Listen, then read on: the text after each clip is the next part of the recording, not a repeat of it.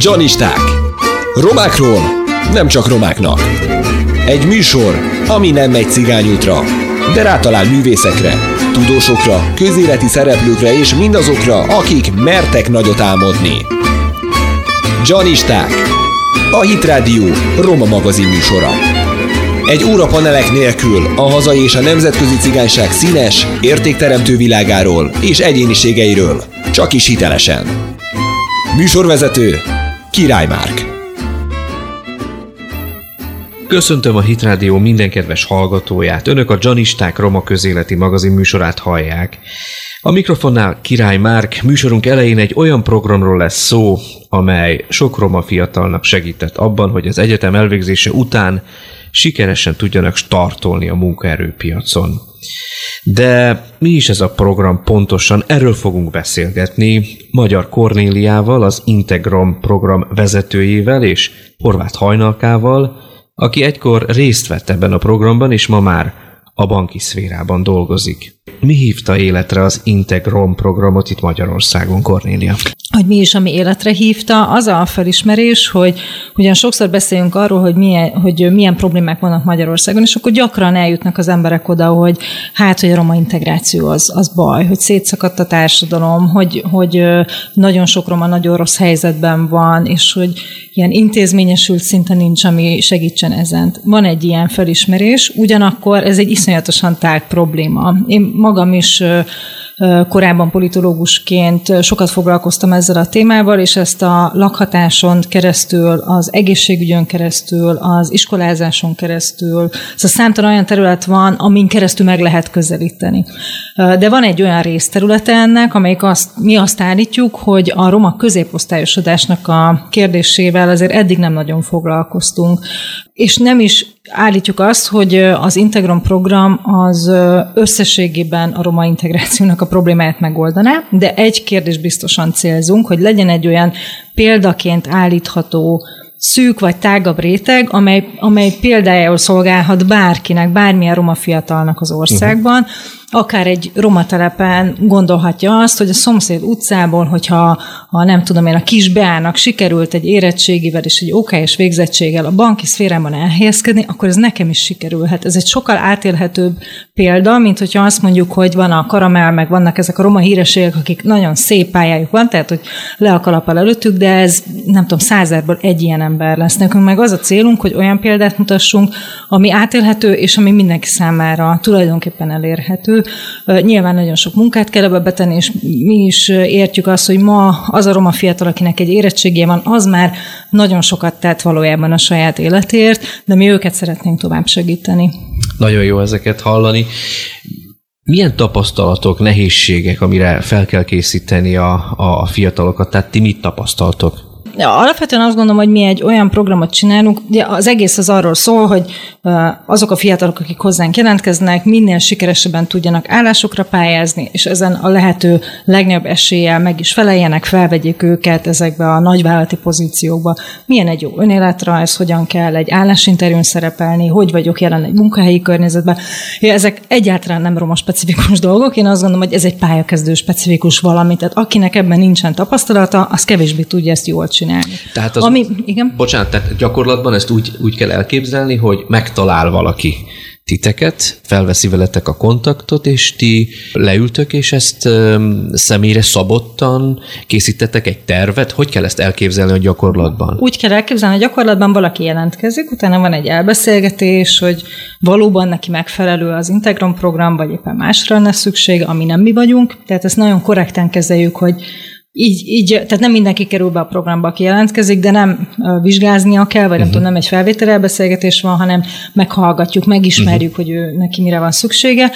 Viszont utána közösen egy négy napos tréningen vesznek részt, tehát ezek mindig csoportos tréningek, Aha. de ott viszont nagyon személyre szabott, tehát hogy ott mindenkire külön figyelünk, mindenkinek van saját mentora. Az interjúztatókat is úgy válogatjuk neki össze, hogy ez neki legyen alkalmas, őt segítse, tehát hogy azért eléggé személyre szabott, de egy csoportos képzésen vesznek részt, tehát négy nap képzés, hat hónap mentorálás. Milyenek a visszajelzések? Tehát hány százalékban jutnak álláshoz a roma fiatalok, akik, akik részt vesznek egy ilyen tréningen? Uh-huh. Most ilyen 35 százalékos sikerrátánk van. Az, úgy hívják ezeket a programokat, hogy aktív munkerőpiaci beavatkozás, és hogyha összehasonlítjuk más ilyen típusú programokkal, akkor ez egy kiemelkedő arány. Hogyha mi, mi kifejezetten fehér galléros állásokhoz segítjük hozzá a fiatalokat, ez azt jelenti, hogy nem a fizikai erejüket kell használni, hanem ez valamilyen intellektuális irodai munka. Hogyha összehasonlítjuk a kékgaléros programokkal, ahol tehát a fizikai munkára Igen. rekrutálnak embereket, ott nyilván sokkal magasabb az arány, ott ilyen 50-60 százalékot is elérnek ezek a programok, de hát mi nem, egy szűkebb réteget is célzunk meg, szóval nincsen, nem, nem tudom, nem tudunk több tízezer ember közül válogatni, hanem pár ezer ember közül, és őket igyekszünk segíteni. Most már több mint 200-an elvégezték a programot, és 85-en helyezkedtek el, és nagyon büszkék vagyunk rájuk. És az egyikük itt ül velünk a stúdióban. Hajni, mi a te történeted? Hol végeztél? Mit tanultál? No, tehát én érettségiztem a Bornemisza Péter gimnáziumban, ott szereztem meg az érettségit, és ott ösztönöztek engem arra, hogy tanuljak tovább, mert hogy remek eredményeket sikerült nagyon rövid idő alatt elvégeznem. Uh-huh. És akkor jelentkeztem a Károli Gáspár Református Állam és Jogtudományi Karára, ott is sikeresen végeztem, jogi asszisztensként, és akkor még folytattam a tanulmányaimat, tehát az érettségim meg volt már, viszont még egyetemre jártam, amikor jelentkeztem a Cornelia programjára, az Integromra, és akkor egy sikeres válogató után interjú beszélgetés után beválogatott engem a Cornélia programba. Nagyon élveztem egyébként ezt a négy napos programot, nagyon hasznos volt számomra.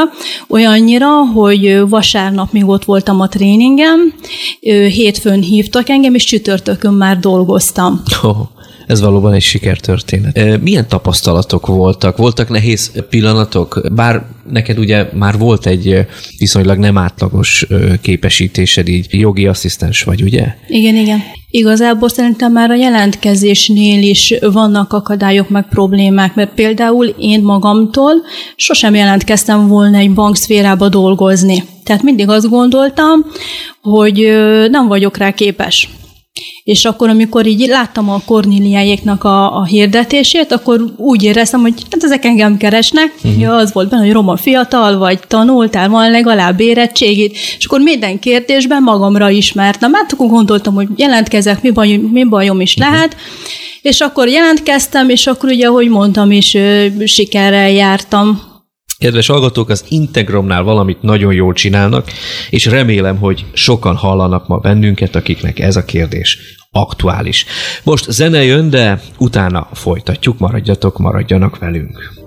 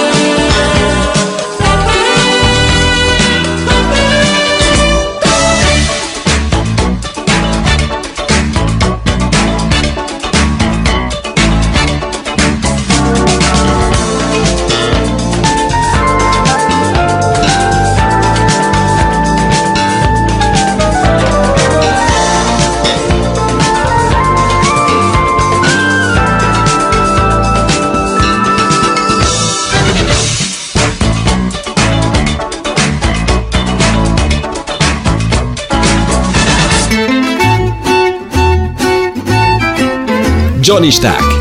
Romákról nem csak romáknak. Egy műsor, ami nem megy cigányútra, de rátalál művészekre, tudósokra, közéleti szereplőkre és mindazokra, akik mertek nagyot álmodni. Janisták. A Hit Radio Roma magazin műsora.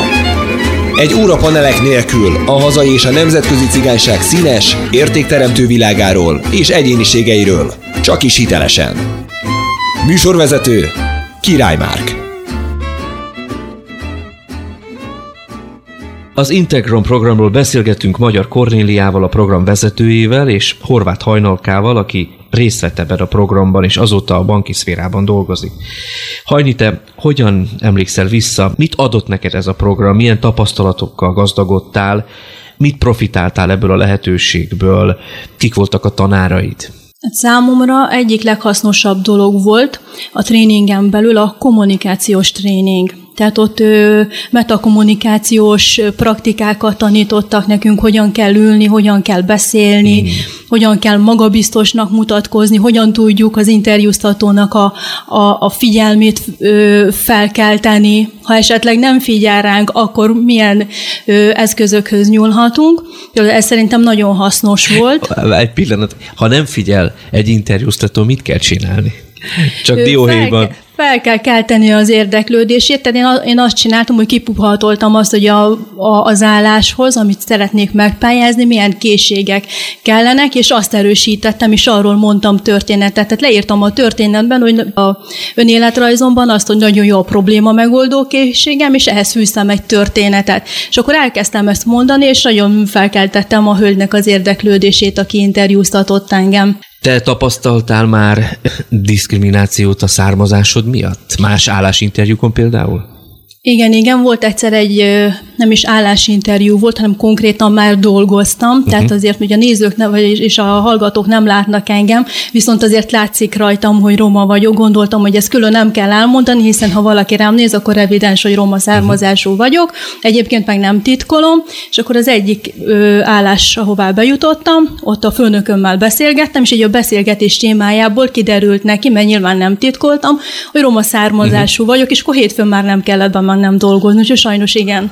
Fel lehet készíteni egy fiatal pályakezdőt, aki még éppen hogy csak elindul az életben arra, hogy esetleg visszautasítják majd egy munkahelyen azért, mert roma miatt tapasztalatot. Egyébként te pszichológus is vagy. Mit tapasztalsz? Hogy kell ezt fel? Nehéz felkészíteni őket? Szerintem ebben a legfontosabb az észlelése a visszautasításnak. Nekem az az egyik nagyon na, fontos tapasztalatom az Integromon keresztül, hogy sok roma fiatal megpróbálja elfedni, elhárítani egy, ezt az egész kérdést, az ő roma identitását. Tehát, hogy annyira próbál integrálódni, ami már nem is integráció, hanem nem asszimiláció, uh-huh. igen. Tehát, hogy úgy, hogy úgy, és nem is veszi észre például, hogyha bántják, nem, vagy legalábbis nem úgy veszi észre, hogy nem haragszik emiatt a másikra, hanem akár mondjuk saját magára haragszik, Aha. szégyeli saját magát. Ezért a programnak van egy olyan része, ez az első napunknak ott egy fontos eleme, mi az utcú Egyesülettel együttműködünk, biztos, hogy ismerik sokan, akik hallgatják ezt a műsort, fantasztikus teljesítmény az, amit ők csinálnak, tehát hogy kifejezetten a roma identitást ők a különböző programjaikon keresztül, sétákon keresztül, középiskolai programokon keresztül igyekeznek erősíteni, hogy így legyen erről szó, és ezt mi szeretük volna ebbe integrálni. Tehát én azt gondolom, hogy a visszautasításra való legfontosabb megküzdés az, hogy tisztában legyünk saját magunkkal, hogy kik vagyunk, milyen értékeink vannak, mi az, ami nekünk fontos, honnan jövünk, a származásunk. Szóval ez mind-mind nagyon fontos része ahhoz, hogy az ember öntudatosan, egy, egy erős önismerettel és magabiztossággal tudjon jelen lenni, mert akkor a visszautasítást is sokkal jobban fel lehet dolgozni. A nagyvállalatok részéről mi a tapasztalat? Mennyire nyitottak? Nagyon nyitottak. Tehát azokkal, akikkel mi dolgozunk, ez egy olyan 15-20 nagy vállalat, ők kifejezetten vágyják azt, hogy, hogy ilyen programok keressék meg őket, és hogy, hogy, hogy minél változatosabb és színes legyen az ő munkavállalóiknak a köre. Tehát, hogy, hogy én, én azt tapasztalom az ő részükről. De hát egy ilyen nagy vállalat azért az több ezer fős akár, egy, egy nagy bank akár két-három ezer főt uh-huh. is foglalkoztat. És lehet, hogy a vezetőség vagy egy középvezetői szinten nagyon is nyitott és nagyon is elfogadó egy, egy, egy ilyen vállalat, de mondjuk nem feltétlenül jelenti ezt, hogy az, hogy az összes munkavállaló ez. Tehát erre föl kell készülni, hogy nagyon sokfélék az emberek, egy főleg minél nagyobb egy cég szerintem annál inkább jelen van ez, és ehhez viszont abban az értelemben alkalmazkodni kell, hogy, hogy mi nem tehetünk úgy, mintha minden nagyon szuper lenne, tehát hogy felkészítjük arra a fiatalokat, hogy van ilyen típusú hozzáállás is, meg olyan típusú hozzáállás is. A fontos az, hogy kommunikálják azt, hogyha nekik bármilyen bántódásuk esik, vagy megkülönböztetik őket, akkor legyen meg az ő fejükben az, hogy először kihez fordul, kinek mondja el, egyre magasabb szinten képviselni akár ezt, úgyhogy erre azért bátorítjuk őket. Egyébként igen. vissza-vissza mennek hozzátok, akik már sikeresen el tudtak helyezkedni, tartják veletek a kapcsolatot? Igen, meg ez része is a programnak. Van egy olyan est, amikor meghívjuk az elhelyezkedett alumnit, hogy jöjjenek, és az újaknak, akik éppen aktuálisan részt vesznek a programban, nekik meséljenek arról, hogy milyen tapasztalataik voltak, a sikereket hogyan érték el, ha kudarcok érték őket, azon hogyan estek át, hogy mi volt a megoldásuk. Szerintem ez iszonyúan fontos. Ez talán legalább annyira fontos, mint maga az, hogy én most megtanítjuk őket, hogy hogyan szerepeljen egy interjún. Szerintem ezeket a mintákat, példákat ilyen folytonosan, dinamikusan nagyon jól látni, tök jó bekerülni ebbe a közösségbe. Én azt is tapasztalom, hogy a, az integramos fiatalok, amikor bejönnek a programba, a végén, amikor beszélgetünk arról, hogy hogyan érezték magukat, az mindig elhangzik, hogy azt nem gondoltam volna, hogy egy baráti körre is lelek, azt nem gondoltam volna, hogy olyan fiatalokkal fogok igen. együtt lenni, akik hasonlóak hozzám, és hogy végre találnak egy közösséget. Hajni, mit üzensz azoknak, akik hallgatnak minket, és vacilálnak, gondolkodnak, hogy talán meg kéne keresnem az Integromot? Hát azt mondanám, hogy bátran jelentkezzenek, mert egyrészt veszíteni valójuk nincs, csak nyerni tudnak ezzel, és azt gondolom, hogy a hat hónapos mentorprogram az, ami nagyon-nagyon-nagyon fontos és előre viheti az embereket. Rengeteg olyan tapasztalatot lehet szerezni, amit egyébként nem csak a munkaerőpiacnál tudunk hasznosítani, hanem a magánéletünkben is. Tehát nagyon hasznos és jó ez a program szerintem. Nagyon őszintén sok sikert kívánok az Integromnak, Halni neked pedig a munkádhoz. Köszönöm szépen. Nagyon köszönöm mindkettőtöknek a beszélgetést, most pedig zene következik.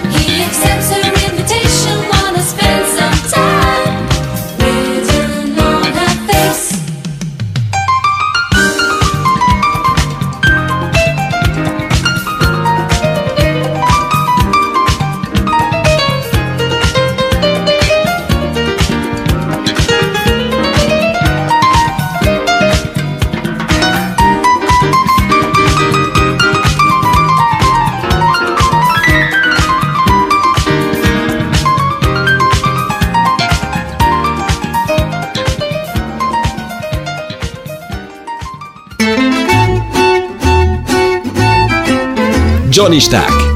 Romákról nem csak romáknak. Egy műsor, ami nem megy cigányútra, de rátalál művészekre, tudósokra, közéleti szereplőkre és mindazokra, akik mertek nagyot álmodni. Janisták.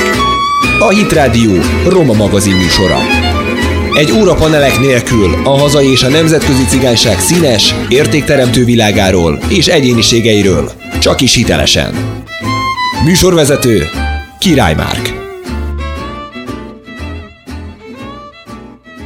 Kedves hallgatók, az előző percekben olyan roma fiatalokról esett szó, akik a főiskola vagy az egyetem elvégzése után egy kis segítséggel bekerültek a munkaerőpiacra. Igen ám, de idáig el is kell jutni. Szokták mondani, hogy az óvodában és az általános iskolában kapjuk meg az alapokat. A vonalban van következő beszélgető partnerem, Molnár Tiborné Erzsébet, a Taktakenézi általános iskola igazgatója. Üdvözlöm Erzsébet! Én is üdvözlöm, jó napot kívánok! Kezeit csokolom, segítsen egy picit nekünk, hol van Taktakenéz, mit kell tudni róla? Taktakenéz Borsodaba Zemplén megyében, és a megyének is egy elég hátrányos helyzetű részén a Takta közben található, uh-huh. Szerencs és Topaj, Miskolctól körülbelül 30 kilométerre. Értem. Jól tudom, hogy az önök iskolájába többnyire roma gyerekek járnak? Igen, már több mint 90%-ban romák. Ez valóban nagy szám. Hátrányos helyzetről beszélhetünk, feltételezem az ő esetükben. Mit jelent hátrányos helyzetűnek lenni? Azt gondolom, hogy elsőnek én azt venném, hogy milyen a családi körülmény. Tehát ezek a gyerekek szinte majdnem százszázalékosan olyan családban nőnek fel, ahol a szülők iskolai végzettsége maximum 8 általános iskola, de legtöbb esetben még ez sem éri el. A lakáskörülmények azért egyre jobbak, én azt gondolom. Most, hogy ez a csok rendszer bejött, nagyon sok fiatal beköltözik a falu széléről a faluban lévő, eddig üresen álló házakba, megvásárolják ezeket, és nagyon szép kis otthonokat alakítanak ki. A hátrányos helyzet még továbbá abból is adódik, hogy a szülők alacsony iskolai végzettsége miatt természetesen nem tudnak olyan munkahelyeken elhelyezkedni, amelyek jól fizetnének. A férfiak, az apukák, ők általában eljárnak segédmunkásként, főleg Budapestre vagy nagyvárosokba dolgozni, de a nők többsége az csak itt közmunkából tud valamilyen bért szerezni. Ön nagyon régóta van a pályán, mint pedagógus. Mit tapasztal, hogyan lehet felzárkóztatni ma egy olyan gyermeket, aki hátrányokkal küzd, cigánytelepen nő fel? Nagyon sok odafigyeléssel és szeretettel azt gondolom. Nagyon sok függ az iskolán, én ezt vallom, és az iskolában tanító pedagógusokon. Itt kezdődik azt gondolom minden. Ha olyanok a pedagógusok abban az iskolában, és olyan a szellemiség abban az iskolában, hogy ezeket a gyerekeket, a másságukat jól kezelik a pedagógusok, szeretettel fordulnak feléjük, akkor a gyerekek sokkal nyitottabbak lesznek. És ha a gyereket megnyerjük, akkor már a szülő felé is sokkal könnyebb az út. És talán itt kezdődik az, hogy a gyerek majd szeret iskolába járni, eleve, tehát nem fog hiányozni. Ha szeret iskolába járni, akkor el tudja sajátítani a tananyagot, nem fog lemorzsolódni, hanem szépen halad, ha sikerei vannak, nagyon fontos, minden embernél azt gondolom, ezeknél a gyerekeknél különösen fontos, hogy sikerélményben legyen részük, és ha sikerélményük van, akkor ez egyre nagyobb szárnyakat fog adni, és talán akkor e, meg tudjuk győzni a családot, hogy milyen fontos a továbbtanulás, hogy bent kell maradni a középiskolába is, és ha a középiskolába benn csak akkor van lehetőség, hogy még tovább tudjon lépni. Milyen a továbbtanulási arány, mit tapasztal például az önök intézményében? Eljutnak főiskolára, egyetemre a fiatalok? Nagyon rosszul kezdődtek ezek a mi iskolánkban is.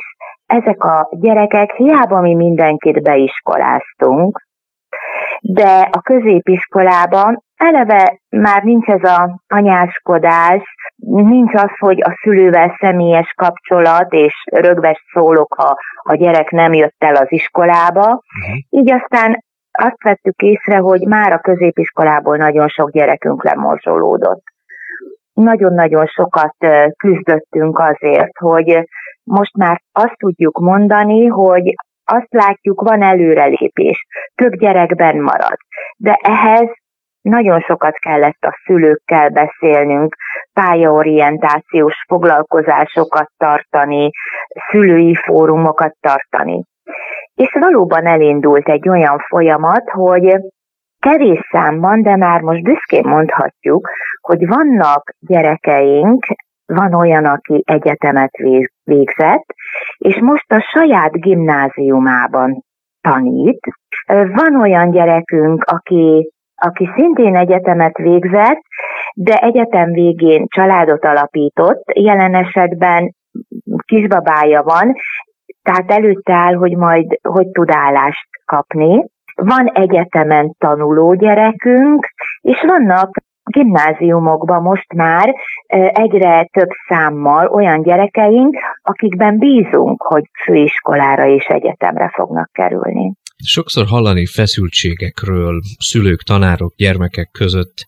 Nagy kérdés ez a társadalomban, sokan, sokakat foglalkoztat, hogy mi is ennek a valódi oka. Honnan táplálkozik ez a dolog? Talán a párbeszéd hiánya, mit gondol el erről? Igen, mindenféleképpen ezt gondolom. Tehát a szülőkkel egy ahogy ön is mondja, egy ilyen párbeszédet kell kialakítani. Annak a szülőnek bíznia kell a gyermeke pedagógusában, tudnia kell, hogy bármikor felkeresheti, és elmondhatja, hogy mi a probléma. Tudom, hajlamosak sokszor pici dolgokból, bolhából elefántot csinálni a szülők. Uh-huh. Ez nem csak a roma szülőkre igaz, ez bármelyik szülőre igaz egyébként, mert mindenkinek nagyon fontos a gyermeke, de hogyha ezt megtanul, megtanítjuk a szülővel, hogy kulturált formába is lehet, és fogadóképesek vagyunk erre, akkor akkor valahol kialakul ez a helyes párbeszéd. Én erre nagyon büszke vagyok, hogy a mi iskolánkban ez így működik. Mennyire vonzó ma a pedagógusi pálya? Mi a vélemény erről? Azt gondolom, hogy egyáltalán nem vonzó, de azért is talán, mert pedagógusnak születni kell. És sok esetben azok a fiatalok, akik ma pedagógus pályára mennek, azok nem azt látják, hogy ők igazából gyereket akarnak nevelni, hanem szükséges valahol elhelyezkedni. És aki csak így keresi ezt a pályát és ezt a munka lehetőséget, abból nem biztos, hogy jó pedagógus válik. Tehát ehhez valami pedagógus vénának mindenféleképpen lenni kell. És akkor természetesen akár hátrányos helyzetű az a gyerek, akár tehetséges az a gyerek, mindenféle gyereket egyaránt képes lesz arra, hogy jól tanítson és neveljen. Az önök iskolájában van pedagógus hiány? Nincs. Nincs pedagógus hiányunk, pedig halmozottan hátrányos helyzetű gyerekekkel van tele az iskola, és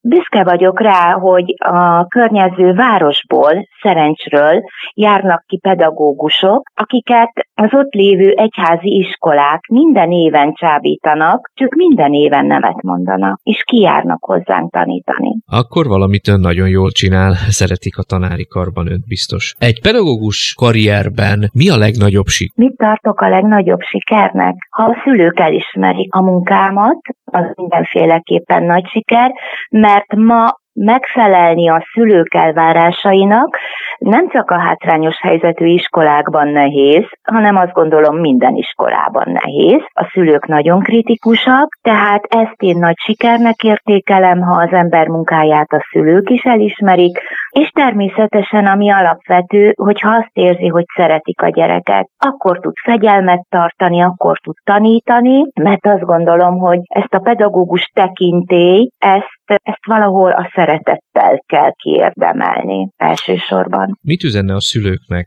Mi a véleménye arról, hogy hogy tudnák a gyerekeket, a szülők megtanítani arra, hogy a tekintély tisztelet miért fontos? Nem mondom, hogy nem fordul elő, amikor pedagógus és diák között szóváltás kerekedik a mi iskolánkban is. De pontosan tudjuk azt, hogy mi az a határ, amit már mi sem léphetünk át pedagógusok, mert akkor az már tűzre tűz lesz. És ezt a hatást azt hiszem egy pedagógusnak kell tudnia elsősorban, mert nem biztos, hogy a gyerek ezt tudja. És folyamatosan lehet megtanítani a gyereket is erre a határra. Igazgatóasszony, köszönöm, hogy mindezt elmondta, köszönöm, hogy rendelkezésünkre állt. Én is köszönöm szépen. Kedves hallgatók, most pedig egy zseniális cimbalom-művész Lisztes Jenő felvételét hallhatják. Maradjanak velünk a zene után, visszajövünk.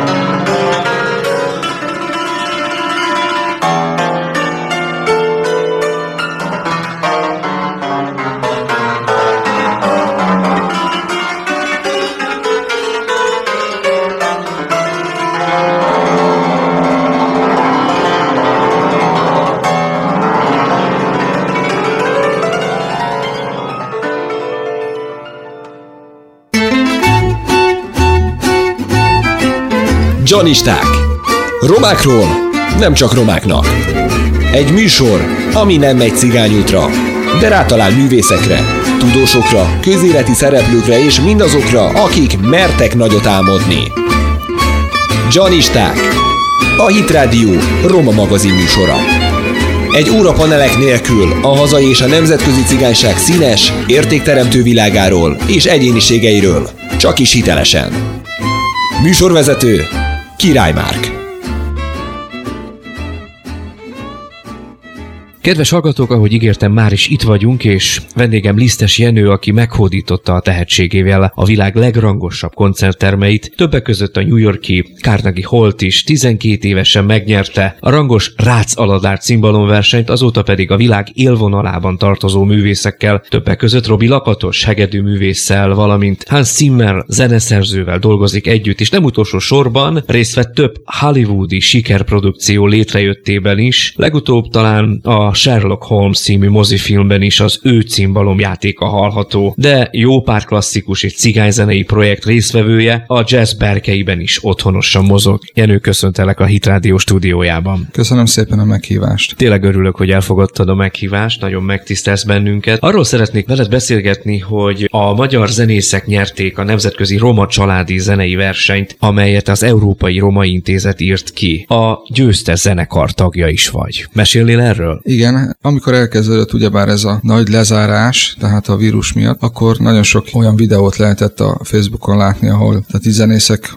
a saját otthonaikban játszanak, és akkor ez össze van vágva egy különböző programmal. És jött egy ilyen ötlet a Dani Rihártól, aki a zenekar hegedűse vezetője, hogy mi csináljunk egy ilyen videót. Persze ez még akkor ezt a, ezt a zenei versenyt nem tudtuk, hogy ez létezik, vagy hogy lesz egyáltalán, és mondta, hogy csináljuk meg ezt a számot, persze volt kedvünk, fölraktuk, és akkor egy pár napra rálátta ezt a zenei versenyt, versenyt, és úgy gondolta, hogy ez a videó talán elég jó lehet ahhoz, hogy, hogy beküldjük, és aztán végül 365 zenész és 170 zenekarból kiválasztottak 15 döntős, és minket hoztak ki első helynek, ami nagyon megtisztelő volt, és ami még úgy különleges a dologban, hogy mind a három dobogos helyzet az magyarországi. De ez valóban különleges. Magyarországi cigányzenészekből, tehát vagy azért, származású zenészekből. Azért ez óriási elismerés a magyar cigányzenészeknek, ugye? Igen, igen, igen. Hát itt a, az nagyon fontos tudni, hogy tehát például a harmadik helyezett klasszikus zenészek, tehát egy énekes, klasszikus énekes és egy klasszikus segedűs. A második helyezett két cigányzenész, Balázs Tamás és édesapja, kiváló cimbalmos, és az első helyezett ugyebár mi vagyunk, akik mi is úgymond több műfajban, tehát próbálunk otthon lenni. Ez egy ilyen, úgymond, hogy a magyar cigányzenészeknek ez egy nagy előnye, hogy, hogy többféle stílusban, műfajban azért igyekeznek arra, hogy minél otthonosabban mozogjanak a zenében. Ti milyen zenei formációval álltatok elő a versenyre? Hogy alakult a zenekarotok? A zenekar egy hegedű, bőgő, gitár és cimbalomból áll, tehát négy, négy fős, tehát ez egy kvártet, és ez a formáció igazából egy ilyen úgymond kicsit más, mint mondjuk egy alap cigányzenei felállás, ugyebár a brács, tehát az, a brács az hiányzik, de helyette gitár van, amivel azért könnyebb, úgymond, vagy hát talán jobban szól, tehát kicsit másabb fajta zenéket játszani, mint a magyar cigányzene, mint például egy jazz standardet, vagy egy, vagy egy balkáni cigányzenét, tehát az, az mindenképp segít a gitár gitár sok mindenben. Azért óriási csapás volt ez a, nem csak a magyar, nyilván minden országban a, a zenészeknek ez a Covid helyzet, ami kialakult. Mit látsz, hogyan kell ezt túlélni egy zenésznek, hogyan kell túlélni egy cigányzenésznek Magyarországon, hogy lehet ezt csinálni? Te hogy élted meg ezt a helyzetet? Hát, mint általában minden dolognak van egy jó és rossz oldala. Tehát a rossz oldala az volt a, az én helyzetemben, hogy ugye bár én nagyon sokat utazok külföldre, most teljesen megszűnt. Tehát a, úgymond az anyagi bevételem 70 százaléka legalább az a külföldi koncertekből jön. És az ilyen szempontból ez egy nagy kiesés volt, meg persze az az életmód is, amit az ember megszokott, hogy rengeteget utazok saját autóval vagy repülővel, és tehát maga ez a,